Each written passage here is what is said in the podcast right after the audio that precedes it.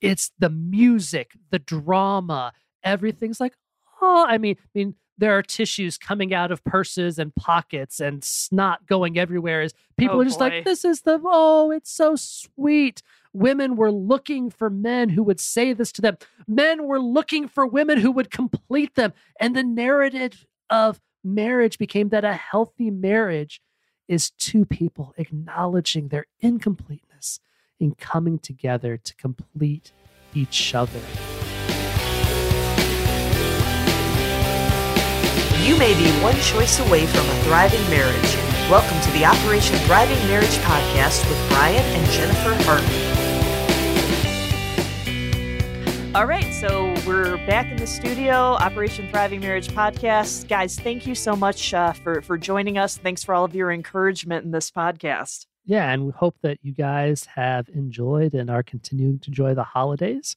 Um, we're recording this before Christmas, but hopefully that you have had a wonderful time with your family, enjoying your time together. And and, if not, listen to our holiday on expectations episode. Selfless plug. there you go. plug. There you go. Um, So, 1996 dropped a rom com movie, and um, we're looking at Tom Cruise as the the title of the movie character, Jerry Maguire. And out of that came something that has gotten so ubiquitous into our uh, culture of these three little words: "You complete me." and full disclosure, we did go out on a date and watch this movie in the theater. Aw. we enjoyed it very much. And yeah, that that moment, the drama of I can still remember the drama of that moment. This whole movie. Um can, can we spoil this movie? Is it is it past the threshold where we're allowed to tell spoilers? 1996. I hope so. Eh, It's it's okay. So if you haven't seen Jerry Maguire and you're worried about spoilers, pause this, go watch the movie, and then come back. Show me the money.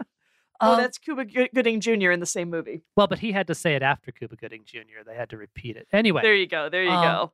so this whole movie, um, Jerry Maguire is just basically self-destructed his career and his life. And then Renee Zellweger Mhm. plays this love interest. Mhm. And he's just doing everything to make it bad. And then in this moment, he rushes into this room and she's there with her girlfriends. And she's like, This guy's the scum of the earth type of conversation. And he bursts in with that, You complete me. And it's the music, the drama, everything's like, Oh, I mean, I mean, there are tissues coming out of purses and pockets and snot going everywhere as people Oh, are just boy. like, this is the, oh, it's so sweet. Women were looking for men who would say this to them. Men were looking for women who would complete them. And the narrative of marriage became that a healthy marriage is two people acknowledging their incompleteness and coming together to complete each other. And that's kind that's kind of cute and kind of adorable. And it's also better than you deplete me. Well, I mean, Right. there, there, there, there's something to be said about that.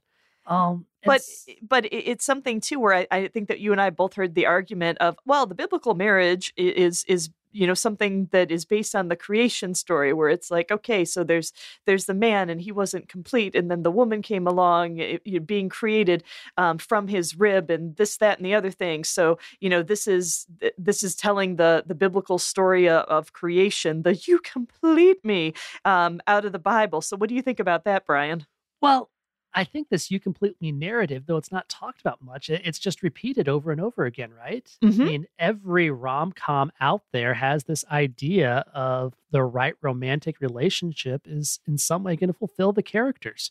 You know, and virtually every television series we watch includes some level of romantic tension, right? Mhm. like will they or won't they get together nothing seems to keep an audience coming back for more than curiosity about what will happen between two characters romantically and so it seems like maybe it's just kind of built into us right maybe maybe there is some truth to that But there's a problem with that narrative. And I, I'm sure you're seeing that too, because you know, my opinion is that that uh, narrative, it, it's just not biblical at all. I, I mean, again, it's cute and it's like, okay, I can, I can kind of see, you know, maybe logically, maybe, maybe that's how it could work, but it doesn't gel with the Bible at all. It really doesn't. And as much as people might try to say that, you look at Genesis 2:18 and God saw that it was not good for the man to be alone. Sure. God did not say the man was incomplete. Mm-hmm. It did not say that, oh, you're not fully human yet because you haven't been completed. Sure. Um,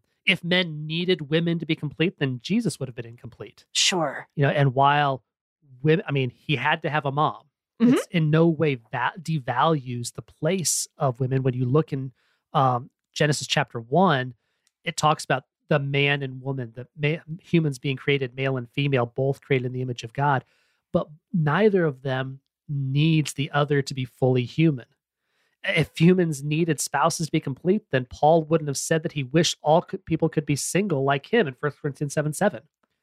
It's just, it's not true. Matter of fact, um, this narrative really comes from Plato From Plato? from Plato. So Plato Okay. was a pretty smart guy, um, but he was wrong about a lot of things too because he was immersed in Greek culture. So Plato had this idea that the first humans were actually these four-armed, four-legged creatures facing each other, Aliens. aliens. Um, and if you're thinking um, something sexual or sex, sex acts, that's kind of what um, led Plato to this conclusion oh dear. people were complete in that.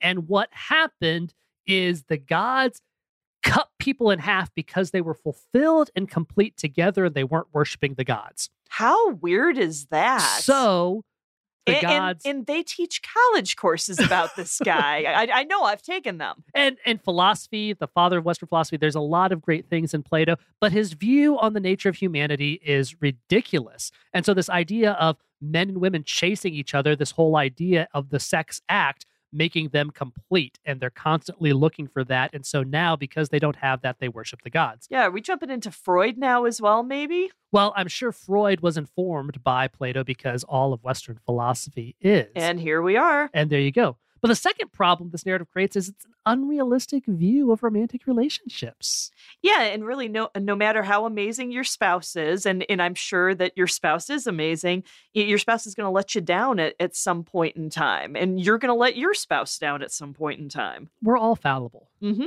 we're all limited we, we can't meet every need of our spouse no matter how badly we want to And it's one of those things too where you know uh, the way that I'm reading scripture is that God didn't create our spouses to to meet all of our needs. You know, we're we're not existing in this vacuum with just our our spouse there. God created spouses to be helpers suitable for us to fulfill the responsibilities that he's given us and we we talk about scripture here too where God refers to himself as a helper. So the woman being created to be the helper to the man you know not not inferior to him by any uh, stretch of the imagination. God created men and women as equal in that uh, kind of value to each other but god wants us to again have our spouse to help us um, and fulfill these responsibilities that he's given us but if you're going to look at the the narrative of you complete me i, I mean that's going to create all kinds of problems for you uh, in your marriage and and that's really going to set you up for failure Yeah, you should be able to rely on your spouse. I mean, you should be able to trust your spouse. Of course. should expect your spouse to help you in life, but you shouldn't expect them to make you whole. sure Right? If you expect your spouse to fulfill you, you expect your spouse to, to complete you, uh, to provide you purpose and meaning, they're going to fail. You're going to be disappointed. And your disappointment is going to lead to anger and lead to conflict. And Jen and I have talked about this um, many times. This is something that I struggled with in life from early on in like high school and early adolescent relationships, feeling like my value, my completeness, my identity came from being in a romantic relationship. My purpose and identity being in who I was romantically connected with. And of course, if you don't deal with those feelings, it just continues. And I hadn't dealt with a lot of those feelings even before we got married. I would get frustrated and unhappy because Jen wasn't God. surprise And Jen's an amazing mother, amazing wife, a phenomenal lawyer. She's a really horrible guy. Oh my goodness. I hope I'm a I'm a good Jen, good wife, good friend, but I'm a wreck as a Lord and Savior. So nobody should be looking at me for any of that. And a lot of people listen to me, they're like, no kidding. I needed to learn to stop looking to Jen to tell me who I was, what my identity and purpose was. And I wasn't even asking for that because that's a that's a rough place to be in. And it wasn't fair to Jen. I'm not unique in this. We've counseled couples, Sure. we've talked to couples. A lot of people, they find their identity in their spouse. To resolve this, the first thing we need to do is acknowledge this is a false narrative. We just need to acknowledge that there is no human being in the world that will ever complete you. and you need a turnaround right? It's like you you need to uh, repent of that. And you know it doesn't have to be this grand gesture. It's that conscious choice uh, to just stop going in one direction and then just go in a different direction with that. Um, sometimes i'd say that that would require confession as well because depending on how far down this road you've gone and how long you've been on it you might need to confess and ask for forgiveness uh, from your spouse and, and from god as well. But if you find that your relationship is struggling um, from your belief in action on this false narrative, you might need to confess uh, to your spouse and then receive that forgiveness from your spouse. Or, you know, if you're on the the receiving end um, of uh, this confession, you need to be able to be transparent and be able to uh, be humble, be patient, and give that forgiveness too. And next, you need to replace this false narrative with the truth. I mean, God never intended for your spouse to complete and fulfill you. God always intended to fulfill and complete you himself. You know, in John 10 10, Jesus said, The thief comes only to steal and kill and destroy. Jesus says, I, Jesus, have come so that they may have life and may have it abundantly. Or in other translations, they'll say, may have it to the full. Mhm. That fulfillment that we all seek. Um, Pascal, um, the French mathematician, called it the God shaped vacuum. Yes. We all desire fullness and completeness that only comes in Christ. And then Paul in the Philippians says, And my God will supply your every need according to his glorious riches in Christ Jesus. That need for fulfillment, that need for wholeness and completeness. Purpose. That's one of those needs that God supplies through Jesus. The reality is, when you look for something other than God to meet your needs, that's the sin of idolatry. hmm And as you read through the Old Testament and you read through all those stories, look carefully. What did Israel consistently do? They looked to other gods to meet their needs. They looked to other nations, looked to Egypt, to Assyria. They looked to other nations, anything but God to meet their needs. So, could your spouse be an idol?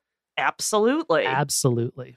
and and, that's a problem there. And uh, God knows that we need to again churn in that repentance, confess, uh, and receive that uh, forgiveness to uh, go back to putting things the way that they need to be with God at that.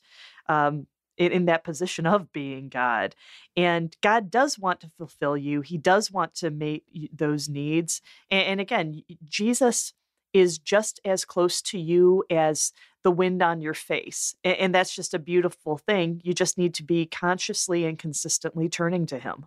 Yeah, practically, here's some ways that you can turn to Him. And the reason for this is because you need to be a complete person Mhm. to be the person God created you to be. And the first and best step, and of course, you're going to probably expect us to say something like this, is read the Bible. If you find yourself relying on something other than God to fulfill you, we encourage you to read the Psalms. Start by this was um, advice that I heard on a podcast from one of my man crushes, as Jen likes to say, Oh, boy. um, the theologian, biblical scholar N.T. Wright. Yep. Um, someone who's Mentor just- from afar. uh, yeah, he he's mentored me so much, and he doesn't even know who I am. Oh, Um, didn't didn't you have some correspondence with him? I At one point- tried. I, Oh, but okay, I- okay. No, I, Mr. Right. You I'm know, let's let let's it's, respond to it's my husband right on Reverend that. Right. Oh, the Reverend the right Reverend right. There we go. There we go. This is something that he recommended, and I've done this, and I find it so helpful in my own life when I need to do this. And that's read five Psalms a day and then go back and just read them again. And maybe for a year, maybe for six months, maybe all you do is spend time in the Psalms. But I find that the Psalms are the place that helps me most when I need to be reminded of and connected to God's provision in my life. And another thing, too, that you can focus on is, I think, pretty typical in the West, which is the uh, musical worship music does have the ability to reach the core of who we are without any of our reason getting in the way. And as you worship God with music, and that could be in a worship service at home, in your car, both hands on the wheel, friends, um, or even on a walk in the woods, you're going to find yourself experiencing the provision of God and the presence of God in just different ways that you haven't before. And a third way we'd like to encourage you is lean into God's provision by focusing on gratitude for for a month focus your prayer time on just thanking god for his provision. Thanking god for all that he's given you. Focus on what god has done for you. Remember um, in james 1.17 all generous giving and every perfect gift is from above coming down from the father of lights with whom there is no variation or the slightest hint of change. Mm-hmm. if you really want to be complete in Christ, focus on what he is doing in you. Focus, spend some time, a month, not asking him for anything, just thanking him for what he has already done. And you will notice yourself feeling the fulfillment and completeness that Christ has for you. A thriving marriage is not two people completing each other. Rather, a thriving marriage is two people complete in Christ coming together to help each other experience and express God's love in the world. And this might sound aspirational because I think that a lot of times it's even more so saying two people who are married in process of becoming complete in in Christ. So it's like you're complete because of Christ, but you're going along in that journey towards holiness and that sanctification. Um, so it's it's kind of both, I'd say. Absolutely. It's one of those. I mean, Paul says, work out your own salvation with, with fear and trembling. We're in process uh, until the resurrection. yeah, you, sure. you, you can tell if you know me, I am definitely a work in progress. But I think the good news about it is just, just like all, all of us other Christians, being that work in progress, Jesus is continually working on us, and we are going to be ultimately that that complete creation in him and in a thriving marriage you have that opportunity to be a vehicle through which god communicates his love to your spouse mm-hmm. you're there naked and unashamed before each other and for all of the warts and ugliness and the things that we still need to overcome that person can say hey god still loves you and lean into that and God will provide that completeness. But it's got to be focused. The center of our marriage is Christ. We together grow closer together because Christ, the Holy Spirit, is drawing us together. Mm-hmm. But it's not us completing one another. Very true. And definitely not us depleting each other. Absolutely. Thank you guys so much for listening to the Operation Thriving Marriage podcast. We really appreciate you. We look forward to hearing your stories of your marriage thriving. And don't forget to rate and subscribe to this podcast. Jen and I started Operation Thriving Marriage to help couples and churches take marriages from merely surviving to thriving. We've got our book, we've got a blog, and resources for our coaching ministry, and you can bring us out for an Operation Thriving Marriage experience. For more information, go to OperationThrivingMarriage.com. That's OperationThrivingMarriage.com.